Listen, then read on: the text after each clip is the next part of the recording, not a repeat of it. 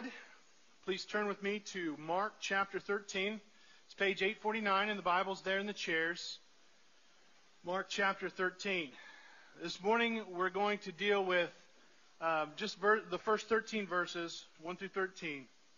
But in our series, we've been walking through the Gospel of Mark. We come to a very, very interesting chapter. Chapter that I've kind of been not so eager to get to, to be quite honest with you. It's a chapter that's filled with um, all sorts of scrutiny and ambiguous language. It's been highly debated. People interpret it all sorts of ways.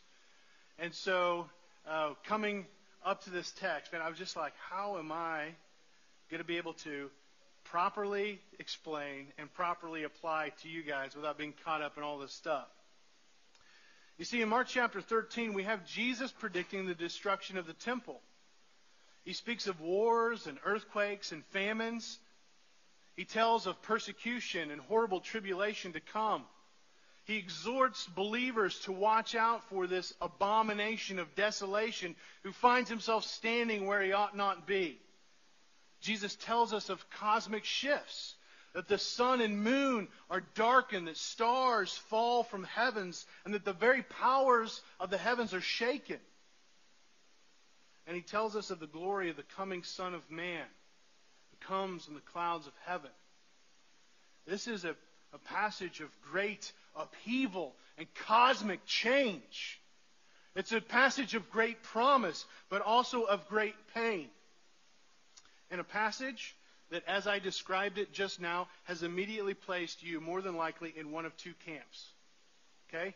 Either you get really excited about this kind of stuff. Oh, we're talking about end times. I can't wait. I want to know what this means. I want to know how to interpret this. I want to know when the end's going to come. What does this mean? What does that mean? Who is the, the abomination of desolation, right? What do, I, what do I need to do? Do I need to, do I need to go up and stand on a hill and wait for Jesus to come back? Do I need to, to do all that I can to make it happen by proclaiming the gospel? What do I need to do? What does this mean? How do I apply? Or you're the opposite extreme and you could just care less. Why even bother? We can't understand this stuff. It doesn't really matter. Or dare you even say, who cares? Neither of these camps are healthy places to be. You need to understand right from the get go that Jesus did not give us Mark 13 so that we can go out and we can grab our newspapers and we can do all sorts of mathematical equations and try to interpret the end of times. He's not concerned about us deciphering who and what these things are and when they're going to happen. I mean, you could just forget about that prophecy section that you find in so many local Christian bookstores. I can guarantee you that they're wrong. Okay? Don't waste your time. Don't waste your money. I mean, we need to learn something from Harold Camping, don't we? Right? Just need to give up. Okay? The point is not to determine the date so that we can wait till that last possible second to kind of get our lives in order or maybe even do something really radical like sell all that we have and go stand up on a hill in white robes just kind of waiting the day till Jesus comes back. He's not calling us to be exclusionists and separatists and just kind of just endure the day, endure the here and now, just waiting for that day to come. Oh man, I hope the Mayans were right that it really was December 12th, 2012 or whatever the date is, 21st maybe. I don't know. I don't know. It'll come and pass. We'll see. but neither is it okay for us to just ignore it and to go through life as those who are asleep who are completely oblivious to God's purposes and direction that He is drawing out this world. Right? He has a direction and we need to follow. This may not be your cup of tea. I can tell you right out, it's not mine.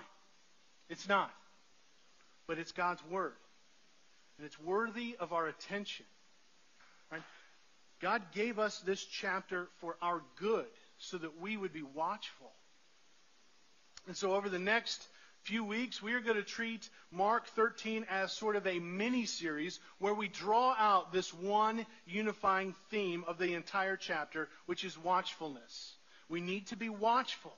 This passage is ultimately a call to stand guard and to stay awake.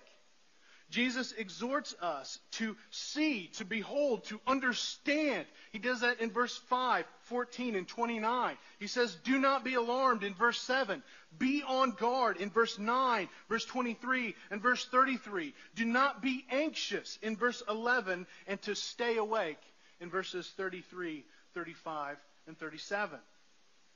The point of this chapter is not to attempt to predict the return of Christ but to remain watchful. Jesus predicts the destruction of the temple in Jerusalem in order to encourage and comfort and strengthen believers, to strengthen his disciples who are facing hardship and affliction, so that they might remain watchful even in the face of persecution. This morning we're going to look at just the first 13 verses, though I've I debated should we read the whole thing. For now, we're not. Maybe I'll regret that. We'll see.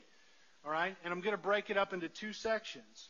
Jesus' prediction of the destruction of the temple in verses 1 through 4, and the call to perseverance in verses 5 through 13. You see, Jesus predicts the future of the temple to help his followers to persevere. So again, please read along with me. Mark 13, 1 through 13. Again, it's page 849 in the Bible's there. It says, And as Jesus came out of the temple, one of his disciples said to him, Look, teacher, what wonderful stones and what wonderful buildings. And Jesus said to him, You see these great buildings? There will not be left here one stone upon another that will not be thrown down. And as he sat on the Mount of Olives opposite the temple, Peter and James and John and Andrew asked him privately, Tell us, when will these things be? And what will be the sign when all of these things are about to be accomplished? And Jesus began to say to them, See that no one leads you astray. Many will come in my name, saying, I am he, and they will lead many astray.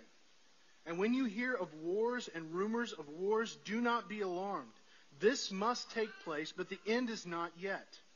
For nation will rise against nation and kingdom against kingdom. And there will be earthquakes in various places. There will be famines. These are but the beginning of the birth pains. But be on your guard, for they will deliver you over to councils, and you will be beaten in the synagogues. And you will stand before governors and kings for my sake, to bear witness before them. And the gospel must first be proclaimed to all nations. And when they bring you to trial and deliver you over, do not be anxious beforehand what you are to say, but say whatever is given you in that hour, for it is not you who speak, but the Holy Spirit. And brother will deliver brother over to death, and father his child, and children will rise against parents and have them put to death. And you will be hated by all for my name's sake. But the one who endures to the end will be saved. This passage focuses on a prediction and a call to persevere. In verses 1 through 4, Jesus predicts the destruction of the temple, but his prediction proves that he is the Son of God. Now, verse 1, it picks up with Jesus and his disciples leaving the temple. Right, Jesus has been there for over two chapters, since 11, verse 27. Remember, this is Tuesday of Passion Week. A lot has happened on this day. This day started early in chapter 11, verse 20, as Jesus and his disciples made their way from the town of Bethany, where they were staying, back into Jerusalem. And you remember, as they were walking, Peter looks over and he sees a fig tree that's been withered to its roots. And just a day earlier, Jesus had predicted, he'd gone to that fig tree for, for figs, for something to eat, it bore no fruit, and so he cursed it. May fruit never grow from you again. And he went in at that point to the temple, and he did the same thing to the temple in overturning the tables there.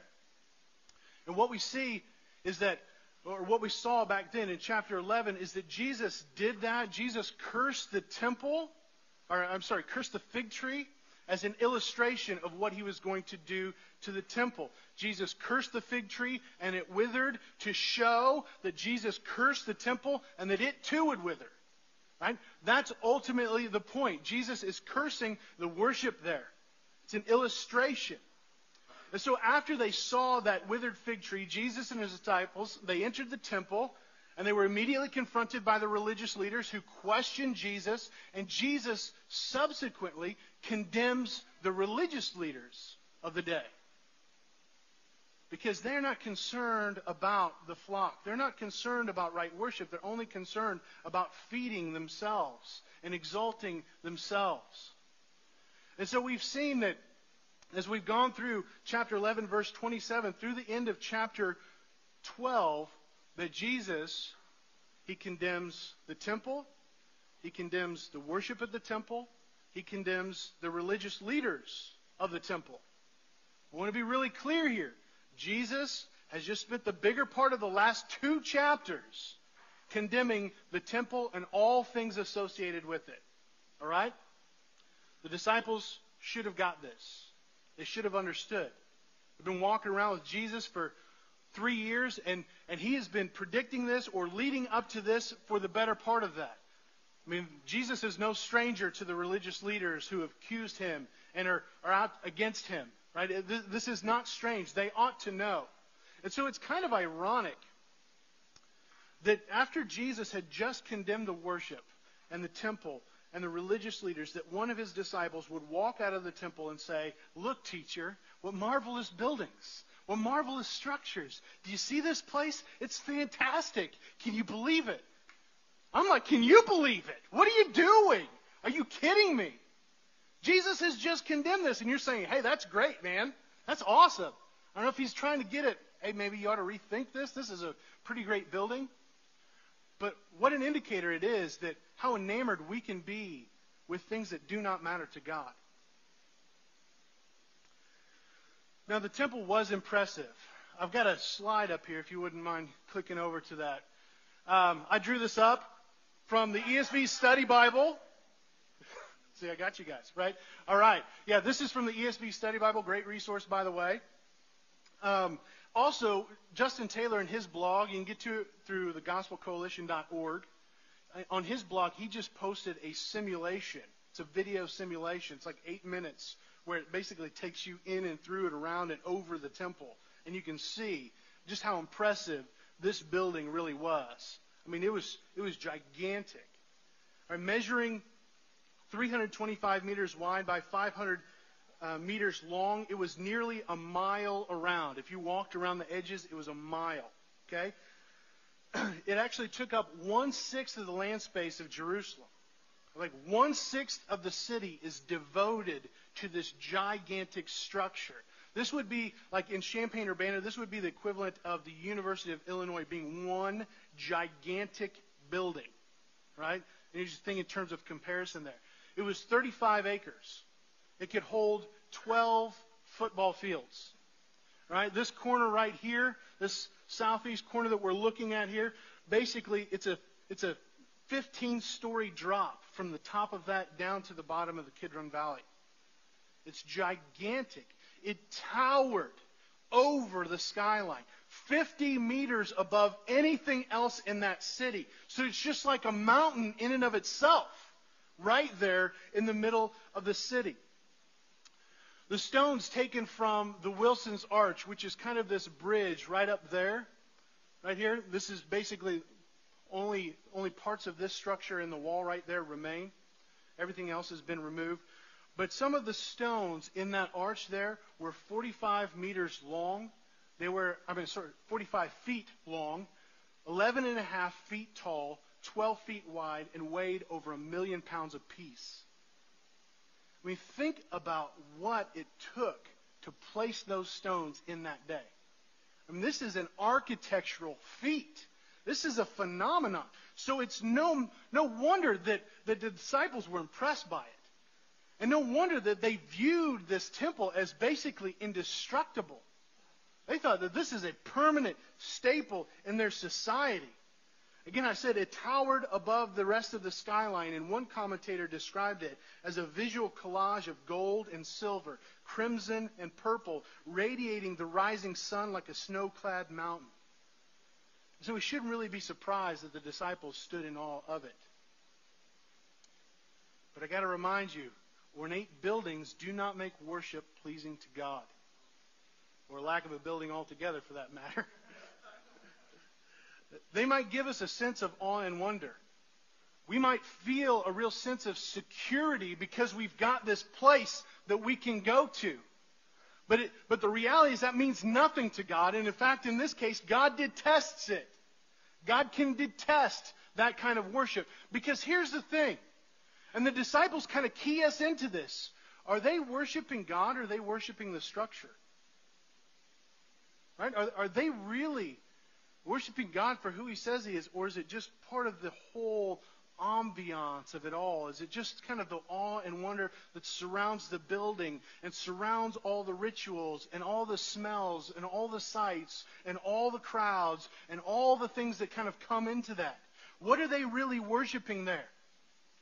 And you see throughout the course of Israel's history that they are not the first ones to worship a temple. Right? The first temple was built by King Solomon, right?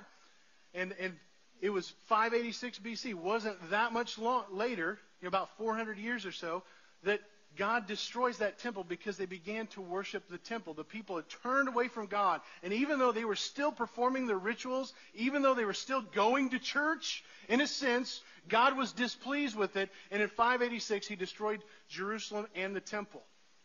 They remained in exile for 70 years. They crawled back finally.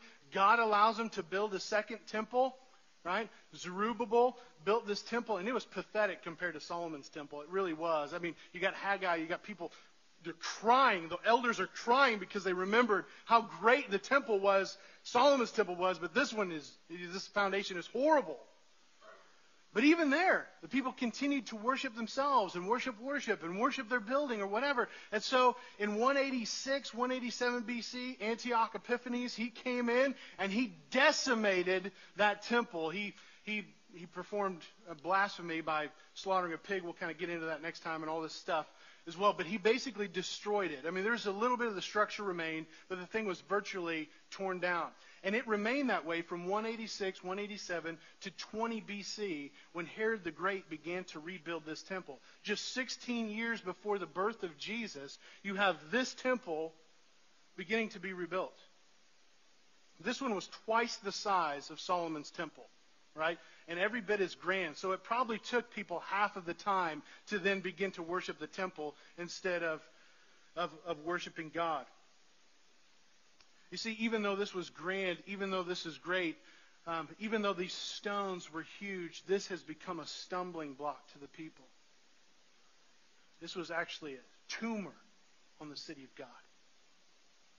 This was malignant, it was cancerous, and needed to be removed. They worshiped the temple, they worshiped their nation, they worshiped themselves, they worshiped worship, but they weren't worshiping God. And so Jesus responds to his disciples in verse 2. You see these great buildings? You take a look at that. You see those great buildings? There will not be one, uh, there will not be left here one stone upon another that will not be thrown down. All that you admire, all that you adore, all that you love and find fascinating about this building, it's all gone. Every brick will be removed. Every stone will be taken down. Not a single block will remain. And this is key. This verse 2 is key to understanding all of chapter 13. If you miss this, if you lose sight of this, you're going to begin to speculate into all sorts of stuff. But it lock in right here. Jesus predicts the total and utter destruction of the temple. And this is a remarkable prediction. No one else we don't have a single other recorded prophecy predicting the destruction of the temple, let alone saying that it will be dismantled brick by brick. Not one stone will be left upon another. And you know what? That's exactly what happened. Jesus was the only person that ever made this prediction, and it happened completely as he said it would. In 70 AD, just 40 years after Jesus made this prediction, the Romans came in to squash an uprising. And they laid siege to Jerusalem for three years. No one came in or out until Jerusalem was basically decimated by a fire. And we'll get into that next week, is like what that looks like and how that was fulfilled. But no single, but, but they end up coming in and they dismantled the temple. That there was no single stone of the temple that remained on another. They completely wiped it out. Jesus' prediction was fulfilled perfectly. Who would have guessed that these million pound stones would have been removed one by one, by another, and by another? Jesus did. This leads skeptics to argue that Mark must have been written after the destruction of the temple. I mean, who could have known that that's exactly what would happen? Who could have predicted such a thing? But the reality is there's no internal evidence to support that claim at all. And that claim is based upon a denial of the supernatural. This couldn't possibly be the case. It couldn't possibly be the case that Jesus predicts the future. Well, God tells us throughout Scripture that the way that you know that He's God is because He predicts the future. He tells you things that happen so that you can identify Him apart from false gods, apart from idols. This is one of the ways that you know. But even if you doubted Mark, you have to know that Jesus' prophecy is really a continuation of the prophecy of Micah and Jeremiah and Ezekiel and Zechariah. They all talk about the destruction of Jerusalem. They all tie it to the temple and to the Mount of Olives and all of this. Jesus is really just continuing this thought. God tells us the future so that we know that he's not like false gods. And even Jesus himself in John chapter 11 says, And now I have told you before it takes place, so that when it does take place, you may believe. The very reason Jesus makes this prediction is so that you may believe. His prediction of the destruction of the temple and its fulfillment just a few decades later proves that he is the Son of God. It proves that everything that he says will come true and that we can trust it. He knows what he's doing. Because we do not have reason to question Jesus being the Son of God. This prophecy and prediction and fulfillment in and of itself is enough to prove to us that Jesus is who he says he is and who he proves himself to be. Well, the four of his closest disciples weren't so easily convinced. And so in verse 3 it says, And as he sat on the Mount of Olives opposite the temple, Peter and James and John and Andrew asked him privately, Tell us, when will these things be, and what will be the sign when all of these things are about to be accomplished? Okay, so if you were basically to head out the front door there, down the stairs, kind of down the valley, you would then climb up a 300 foot ascent to the top of the Mount of Olives. It was exactly opposite the front of the temple. Okay? The Mishnah, which is a Jewish document, actually says that from the Mount of Olives that you could look down even through the very entrance of the sanctuary itself. Okay? So they're, they're sitting there and they're looking down upon that temple structure, seeing everything perfectly. But interestingly enough, if you read Zechariah 14, God declares the capture, sacking, and devastation of Jerusalem as he sits on the Mount of Olives. And here you have Jesus predicting the destruction of the temple and the sack and the capture and the devastation of Jerusalem from the Mount of Olives, from the very place of God. You see that? You get that connection. Jesus is assuming the role of God as he sits on the Mount of Olives, predicting the demise of Jerusalem. Now, Peter, James, John, and Andrew, they ask one question, but it's really two questions. They want to know when, right? When when will it be the case that one stone does not lay on top of another? Meaning, when will the destruction of the temple happen? Okay? And then what will be the signs that accompany the destruction of the temple? This is what they want to know. These are the two questions that they have. They asked this because they thought that the temple was indestructible. And for the temple to be destroyed meant that the end of the world has come. Right? They saw those things as you could not divide those things out. If the temple is destroyed, that means day of the Lord. That means judgment. That means the end of the world. The age to come is now upon us. All right? They viewed the last days spoken throughout the Old Testament as linear. Now, I, I have a slide. I'm kind of getting geeky. Um, but I got a slide to kind of help you to see this, all right? This is real pretty, okay? And I'm sorry. I apologize. I didn't have, have a chance to give it to Ben so he could hipster it up. So basically, this is what I got, okay? You've got the destruction of the temple versus the end times. This first line is basically the way that the disciples and the people coming out of the Old Testament would have viewed the, this present age, the last days and the age to come. I'm sorry, my uh, the tabbing's not right on this. And then, um, and then this is basically how the New Testament fulfills this. And this line should be should start right there. I'm sorry, I should have checked that more carefully. This is what happens when you go from a PC to a Mac. Okay, I'm just telling you.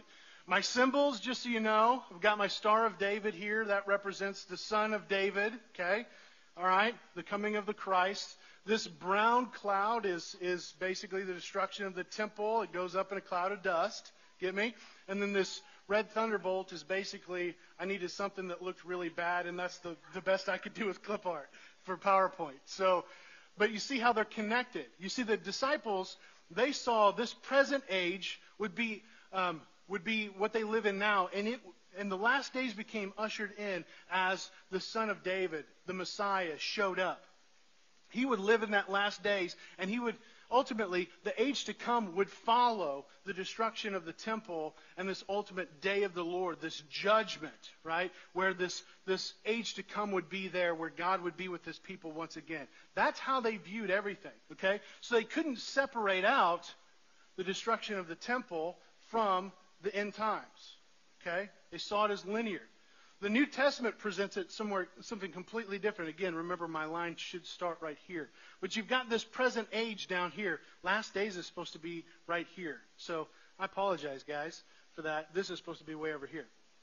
But you've got this present age, but there's an overlap basically between this arrow and this arrow where where the last days takes place. And you have the age to come up here, starting with the coming of the Son of David, with the incarnation of Christ.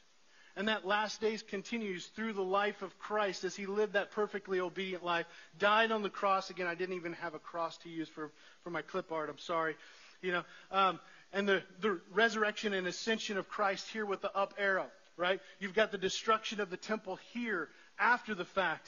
And then this last days where there's this overlap between this present age and the age to come taking place until the second coming of the Christ. And then the age to come, the, then you have judgment and the age to come meeting its full and final fruition after Christ returns. The kingdom of God has now been ushered in. But it, uh, it was ushered in with the beginning, with this coming of the king. And it will be fully realized when he comes again. So Jesus is trying to show them, listen, that that destruction of the temple and the, and the end times, that's not a one for one. Those aren't immediately connected. They're not synonymous. You can't treat them like that. In fact, the, the, the destruction of the temple is actually a foreshadowing of a future ultimate judgment. But the problem, the reason why the disciples couldn't get it is this. They could not separate true worship to God from the temple. The temple was the main thing. Christ was only part of it. The coming of the Son of David was only part of it. But the temple was the main thing. And Jesus wanted to show them, no, that's actually not the case. The, the idea of the temple is actually distracting you and turning you away and helping you, like causing you to not be able to see the Christ they only saw Christ as part of the promise, but Jesus says, no, the temple is not everything. Christ is. The Christ is. And so the destruction of the temple is not the end of the world. It actually shows us, it serves to show us that a new order, that a new age, that the last days in which the kingdom of God is ushered in has already come. And we need to get that. I'm sorry for for kind of going seminary and geeky on you for a second there, but it's really foundational for really understanding this passage and really understanding where we fit in God's big story. Okay? If we don't get this, we don't know where we play and, and what's going on. But understanding that helps. That the kingdom of God is actually here because the king is near. It's not fully and finally recognized. It will be when he comes again, but not yet. A new day has dawned. But no one realized it, not even Jesus' disciples. Jesus proves that it has come with his resurrection and ascension, but he knows that he's going to leave his disciples for a long time before he comes again. And while he's gone, they will face hardship and persecution and difficulty, and things are, are going to be rough, and they're going to begin to wonder why and when, and, and they're begin to lose hope. And so Jesus gives this sign of the prediction of the destruction of the temple so that when it happens, they might endure. It's a sign that the kingdom of God has come, but not fully yet. It's already, but not yet. So, why does this matter to us? I know that I've been talking about a lot of information. I apologize. Unfortunately, that's kind of the way that chapter 13 is going to have to go. Settle into it, learn from it. Let's walk away from it, okay? But why does this matter? Well, first of all, we learn here that, for one, that, that God is not going to allow anything to steal glory from Him. He's not going to allow anything to steal glory. Not idols, not things of this world, not even a temple that had been built for him. All right? So often we find security in tangible things, in material possessions. We rejoice in elaborate buildings and other material comforts and securities. But God is not honored with our worship of buildings or material possessions, but only in our true worship of Him. And this serves as a warning and a promise that God will topple all idols that stand opposed to Him. No matter if they're far off and you're worshiping sex or whatever it might be, or even if they're really, really close to Him in this temple that had been built for Him. God will topple all idols. But the real takeaway from verses 1 through 4 is that Jesus is the Son of God. He curses the temple because he's greater than the temple. He's proven himself to be the authority. He condemns temple worship because he alone is worthy of worship. He tells us ahead of time what will happen so that when it does, we might believe. And he tells us the same thing in chapter 8 and chapter 9 in chapter 10 when he predicted that he would be delivered over to the chief priests and scribes. And they would condemn him to death and deliver him over to the Gentiles. And they will mock him and spit on him and flog him and kill him. And after three days, he will rise again. You see that prediction and promise and fulfillment continued when he said, The Son of Man came not to be served, but to serve and to give his life as a ransom for many. Jesus made these predictions so that you might believe that he is the Son of God, who took on flesh and lived a perfect life, a life that you and I could never live. And he gave up that life by dying on the cross for the ransom of many. To pay the penalty, to pay the weight of our sin, of our rejection, of our re- rebellion against him, of our false worship. He rose again three days later to prove that he is who he said he was, that he is the Son of God and to show us that God's wrath against sin is, has been satisfied. That all will be raised to stand before Him in judgment. That the power of penalty and sin, of sin has been paid for. That all will be judged by Him. And He does it all so that we might be reconciled to God. So that we might have our hope and joy in Him. He's removing every stumbling block, every distraction, Everything that would take us away from a true and pure worship of God, a focus on Him. This prediction has been fulfilled. The destruction of the temple proves that He's the Son of God. As you see the importance of history, you see the importance of the encouragement that comes from knowing Scripture and knowing when God makes a promise and then when He fulfills it. How amazing that is. That's God's testimony to you that He is who He says He is. That He does what He says that He will do. And that everything that He ever promised will find its fruition. It will come to completion. Those promises are yours. Jesus is the Son of God. So believe in Him. So Jesus' prediction of the destruction of the temple proves that He's the Son of God. And He gives us this prediction, second, so that we might persevere. Before I look at go into verses 5 through 13, I need to just take a quick look, we need to remind ourselves of verse 14. Okay? Peter, James, and John and Andrew, they want more details on this prediction. They asked when the destruction of the temple will take place, which Jesus is actually going to give us a lot more clues in verses 14 through 23. But they also ask when, what will be the sign when these things are about to be accomplished, right? They're looking for indicators, they're looking for clues. What signs will accompany this destruction? What signs will be given to show us that the close of this present age and the ushering in of the age to come? And Jesus begins to unpack that question first. He's not dealing with the when as much as he's dealing with the what. Okay? And he tells them what signs will indicate this coming destruction of the temple. In verses 5 through 8, he tells us that one of the signs is deception from false Christs and false prophets who misinterpret contemporary events. And then in verses 9 through 13, Jesus says that one of the signs that they will ex- is that they will experience persecution at the hands of governments and even loved ones. Okay? Now, these are the signs that accompany the destruction of the temple. Now, think about this for a minute. I mean, could you imagine being a disciple at this point? Could you imagine being Peter, James, John, or Andrew and being, hey, Jesus, now when, when is this going to happen? When are these stones going to be removed? When, when is the temple going to be destroyed? What signs are you going to give us so we'll kind of know that they're going to happen? He's like, well, let me tell you. People are going to come and they're going to try to deceive you, and you're going to experience a lot of persecution. wow. Thanks. I'm looking forward to that. But in all of this, it's a call to persevere. Let's look at verses 5 through 8. And Jesus began to say to them, See that no one leads you astray. Now remember, he's answering that question. Right? See to it that no one leads you astray. Many will come in my name, saying, I am he, and they will lead many astray. And when you hear of wars and rumors of wars, do not be alarmed.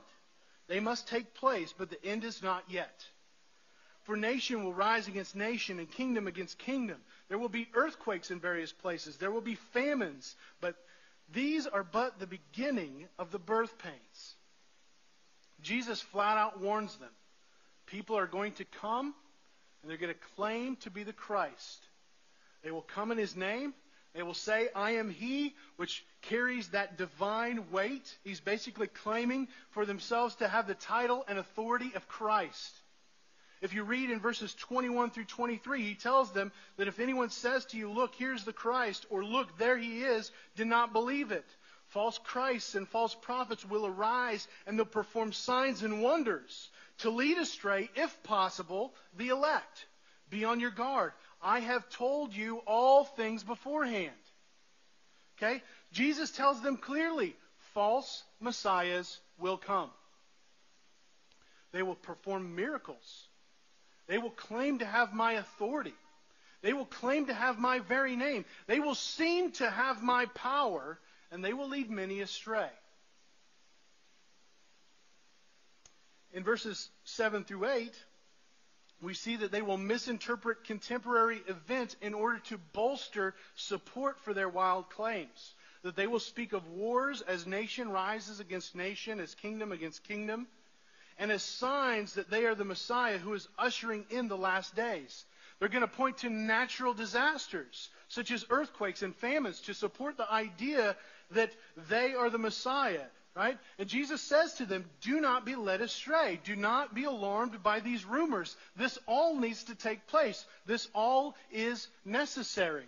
But the end is not yet. Remember the picture that I showed you. The end is not yet. These are all the beginning of the birth pains. These wars and earthquakes and famines are only the beginning of contractions of labor, but the birth is still far off, all right? And when he's talking about pregnancy, he doesn't have Kelly and Caleb Billingsley in mind. Okay? There's a short, it's it's abnormal. I mean, he's talking about a long time. Okay? These are the beginnings of contractions. It's going to take a while. Okay? Sorry, guys was not in my notes. uh, gosh. And again, he says this because these charlatans are using these modern day circumstances to feed the lie that they are bringing about the end of all things. And these folks, I think, probably to some degree, actually believe that. They're kind of lunatics. Now, this, this sounds kind of crazy until you think about and you look throughout the course of history. Like, if you go and you do a simple Google search or even a Wikipedia search, you know, you'll find that there have been hundreds of people that have made messianic claims. Hundreds of them.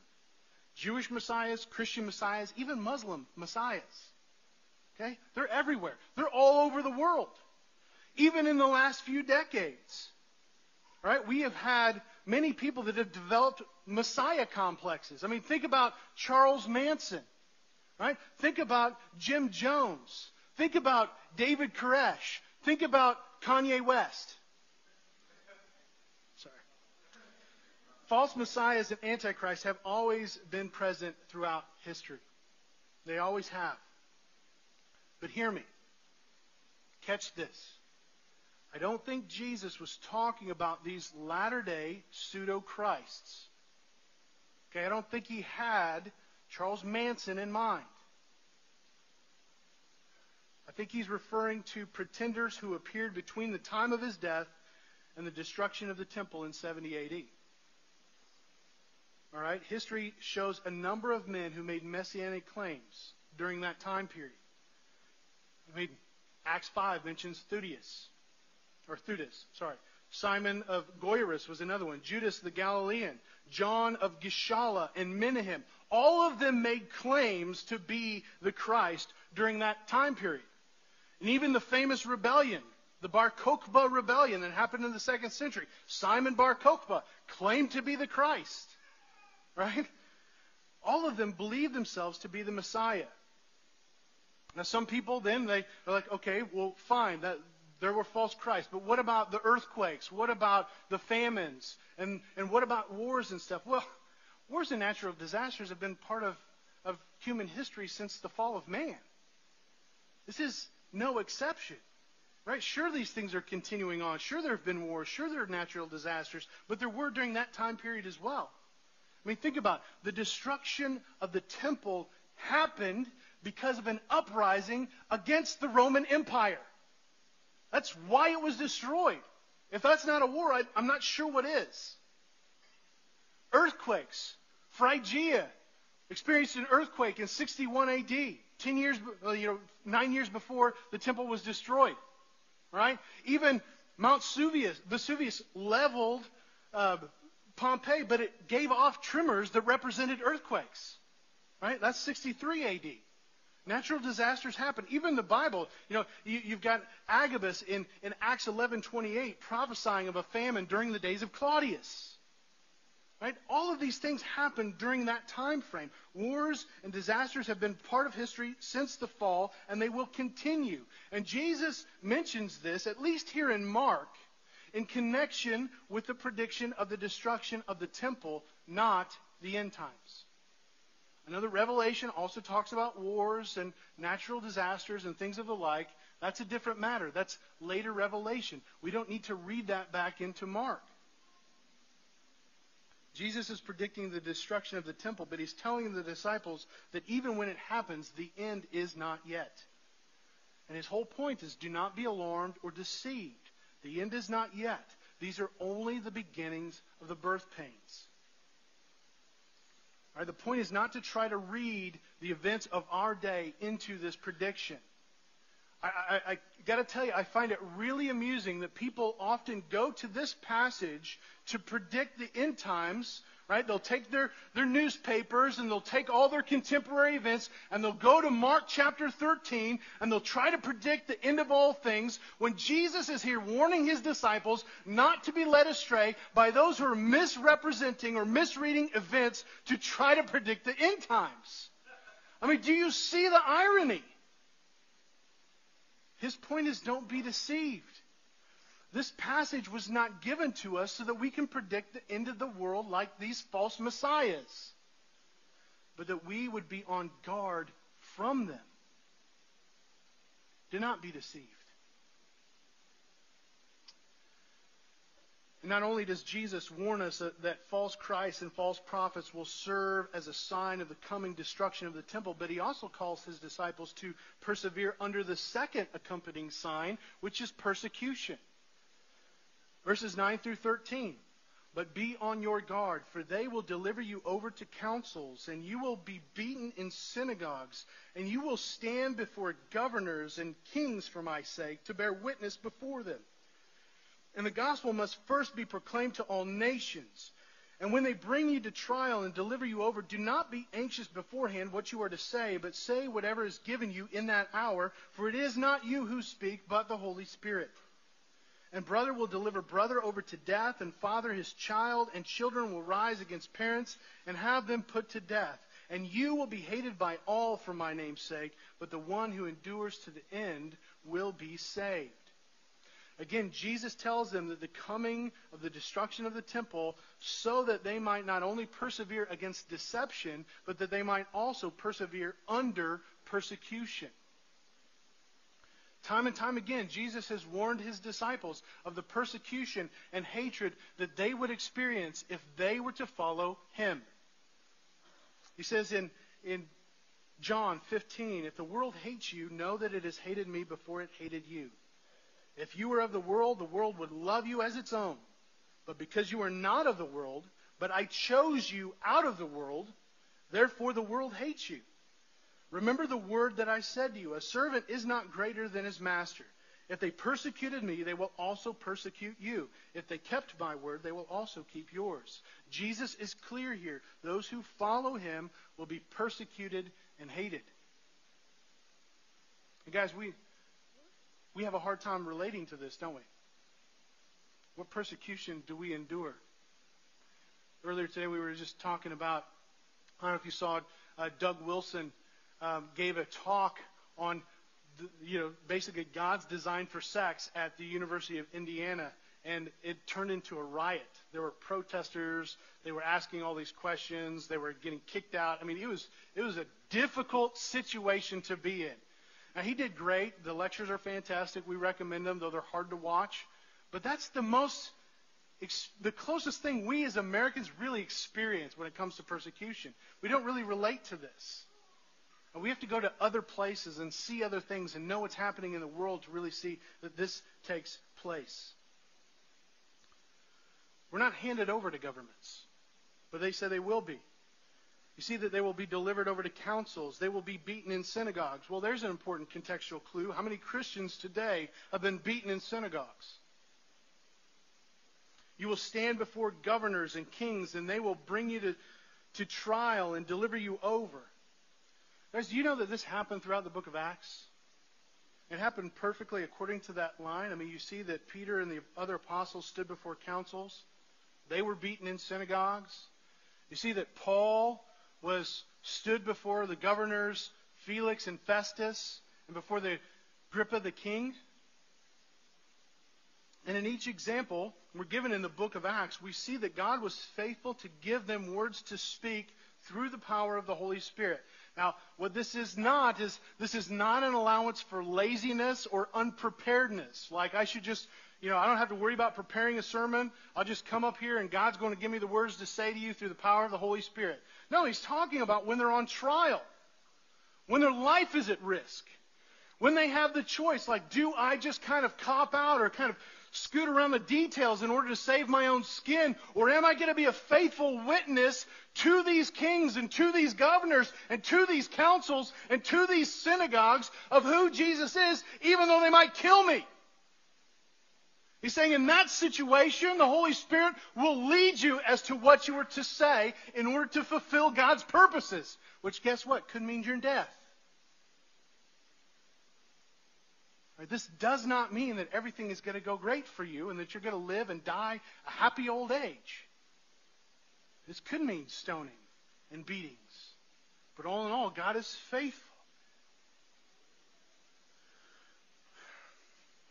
If you are His, He will help you to fulfill your purposes as He has for you as you bear witness to the name of Christ before governing authorities. If you read early church history, you would read stories of early Christians and how they were handed over by loved ones, by brothers, by, by fathers, by children. All were hated by the nations for their claim to follow Christ. And since that time, believers have stood before governments and they've been persecuted by their own family. And again, Jesus' intention is to indicate what the disciples would experience as a sign that his prophecy of the destruction of the temple is true. We can't miss that. It doesn't mean that those things won't continue or that that doesn't have something to say to us, but this is primarily fulfilled already. But here's the thing, guys. For the original audience of Mark, who faced persecution at the hands of the Roman government, who had been betrayed by their loved ones and hated by all and handed over to death, this would have been an amazing comfort. I mean, could you imagine being in prison for your faith in Christ? The date is set, someone you loved has handed you over, and you were just kind of waiting to die. It's coming. It's inevitable. And as you wait for your demise in fear and in trembling and in weeping, but in prayer, you get a message that Rome has completely wiped out Jerusalem, that the temple has been destroyed, that even no stone remains upon another. And in that moment, you begin to weep because you remember God's promise. You remember hearing the Gospel of Mark, how Jesus said that these things would happen, and how he connected the destruction of the temple with that persecution as a means of persevering, and you rejoice. You are strengthened in those last moments to persevere in your faith because the word of Christ holds true. Guys, that's its intention. And that speaks to us this really happened, if Jesus is who he says he is, if this happened the way that Jesus said it did, which it did, then that's great comfort for us. And we need to hold on to that just as tightly as someone in Mark's day did. This is why Jesus tells his disciples all of this. He's honest with them about the hardships and persecutions that they'll endure. He's honest with them and truthful with them about their deaths. But he gives them that prediction of the end of the temple to help them to persevere when they are hated and when they are tried and even when they are beaten and even when they are put to death. And so Jesus predicts to help us to persevere against deception and under persecution and also to fulfill the mission. Jesus tells them, You will stand before governors and kings for my sake, to bear witness before them. And the gospel must first be proclaimed to all nations, and you will be hated by all for my name's sake. Guys, our mission is to bear witness to the name of Christ. And we need to be praying for laborers to go out into the harvest field. We are called to proclaim the good news of Jesus to all the nation, to tell them of who he is, that he is the Son of God, to tell them why he came, to give his life as a ransom for many. We need to call them to repent, to turn away from their worship of themselves, to follow after him, and, and the hope and joy of being eternally reconciled to God. And, and we're told that for the events of chapter 13 to happen, that the gospel must first be proclaimed to all the nations, that it is to go forth everywhere. But oftentimes we get hung up on this one word first, don't we? What if I told you that the gospel has been proclaimed to all the nations? We, we often think that, oh man, if, if I want Jesus to come back, then I, I got to proclaim. Right? Jesus needs me. I, I got to go do my job. I got to get out there. I got to proclaim to see it come in. Guys, I think that this has already been fulfilled. It's already happened. Again, Book of Acts. That's what Book of Acts is all about. The theme verse for Acts is Acts 1 and 8. 1 8. You will be my witnesses in Jerusalem and Judea and Samaria and to the ends of the earth. And as you read through the book of Acts, what you see is that they go from Jerusalem to Judea to Samaria to Rome, which is the ends of the earth. Right? That is lived out during the lifetime of these disciples. Right? But you also see Paul argue for the same thing. Romans 1, 5 and 8. Romans 10, 18, Romans 15, 18 through 24, Romans 16, 26, Colossians 1, 6, and 1, 23. All of this have heard, uh, you have, I'm sorry, all of this you have heard before in the word of truth, the gospel, which has come to you, and as indeed in the whole world it is bearing fruit and growing. It's Paul's words.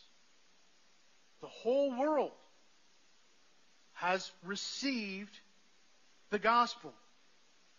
The New Testament shows us that it has been proclaimed to the nations in a representative sense. It has gone out by 60 AD, 10 years before the destruction of the temple. I didn't jump to it, but on, on down, if you keep reading in Mark 13, he says, This generation will not pass away until these things happen. And he means this generation, not mine, right? Not, not guys that come after us, but the apostles, his disciples, that generation. This is why one commentator rightly says to interpret to all nations as referring to all the world's people groups is to define what Mark means by this expression through 21st century glasses.